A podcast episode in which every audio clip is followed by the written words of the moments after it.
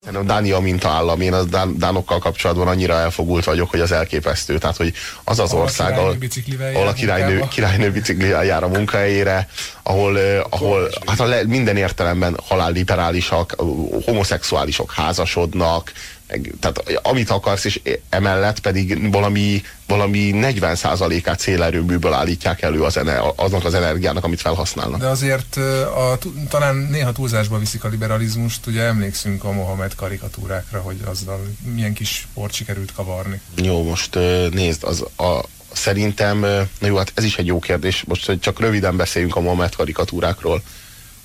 Azt szerintem nem volt ízléses azt publikálni. És szerintem egy fölösleges provokáció volt. De, de szögezzük le, hogy, hogy jogunk van ahhoz, hogy olyan képet rajzoljunk, és olyan arcokat és olyan figurákat, és, és úgy jelentessük meg, és ott is annyi példányban, ahány példányban nekünk tetszik. Tehát, hogy ez, ez is hozzátartozik a mi életmódunkhoz. De akkor az erre válaszul adott iráni uh, holokauszt tagadó karikatúra versennyel szintén egyetértesz? Nem, én nem értek egyet egyik, de, de nem vitathatom el a jogot ahhoz, hogy ezt megtegyük, akár mi, akár ők. Én nem tartom ízlésesnek egyiket sem egyébként. És, és provokációnak tartom mindegyiket, és nagyon kártékonynak tartom azokat, akik ilyen, ilyen karikatúrákat készítenek, akár egyik, akár másik oldalon rossz szándékkal.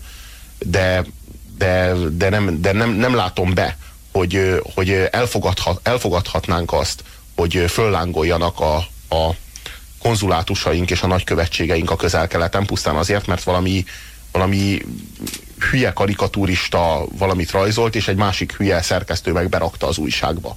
És amit pedig a közel-keleten nem értenek meg, az az, hogy a miniszterelnök, az, tehát itt a nyugati, nyugati államok azok nem úgy épülnek fel, mint a közel-keleti államok. Tehát itt a miniszterelnök az nem tilthatja meg annak az újságírónak, hogy ilyet rajzoljon, vagy annak a karikaturistának, vagy annak a szerkesztőnek, hogy azt berakja, vagy ne rakja be. De ők tényleg így gondolkodnak. Tehát, hogy ők elkezdik azért, amiatt azt az államot gyűlölni. Tehát egyszerűen nem értik ezeknek a úgynevezett liberális demokráciáknak, ahogyan ezeket hívjuk, a logikáját. Tehát, hogy itt nagyon nagy fokú autonómia van a sajtónak, vagy legalábbis hát már ahol már amilyen, még a mi, mi műsorunkat elnézve azért azt mondhatjuk, hogy azért létezik autonómiája egy, egy, egy újságíró, vagy egy, egy műsorkészítő műhelynek, nem? A másik oldal viszont az, hogy a liberális szemlélethez hozzátartozhatott volna az is, hogy akkor a sajtó részéről kiállunk, és azt mondjuk, hogy bocs, mert hogyha liberális vagy, akkor elfogadod azt is, hogy a másikat, amit te csinálsz, az sérti.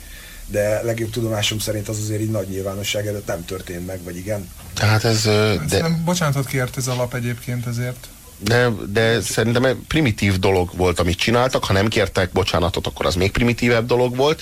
De, ez, de hogy mondjam, nekik joguk van primitívnek lenni, és ebben a civilizációban, ebben értéke van önmagának, hát gondoljunk csak Larry Flintre hogyha ez valakinek mond valamit, vagy val- valaki látta a Milos Forman filmet. Tehát önmagában értéke van annak, hogy mi bármi primitívséget, bármi ocsmányságot, bármi guztustalanságot ö, készek vagyunk elfogadni, elismerni és tolerálni, mint, lé, mint annak a létét, hogyha ez érthető. És ez, és ez szerintem, hogy mondjam, ennek a, én ezzel a civilizációval kapcsolatban eléggé szkeptikus vagyok és eléggé kritikus vagyok az esetek többségében, de ez például egy fontos erényének tartom ennek a, ennek a, ennek a kultúrkörnek, hogy ezt, ezt elértük hogy, hogy, hogy nem lehet kötelezni senkit arra, hogy így vagy úgy gondolkodjon, és nincsenek, nincsenek gondolkodási normák, amiket, amiket be kell tartani, hanem mindenki szabadon mondhat akármi állatságot, és terjeszthet akármi állatságot, és én ettől jól érzem magam hogy ezt bárki megteheti. És jól érzem magam, hogy nem teszem. Vagy legalábbis az esetek többségében nem, de várjuk, a, várjuk az SMS-eket a 0630 30 30 88 1-es számra, az, főleg azoknak az SMS-eit, akik úgy gondolják, hogy én mégis teszek ilyesmit, ilyesmit, ilyesmit, ilyesmit, ilyesmit, ilyesmit.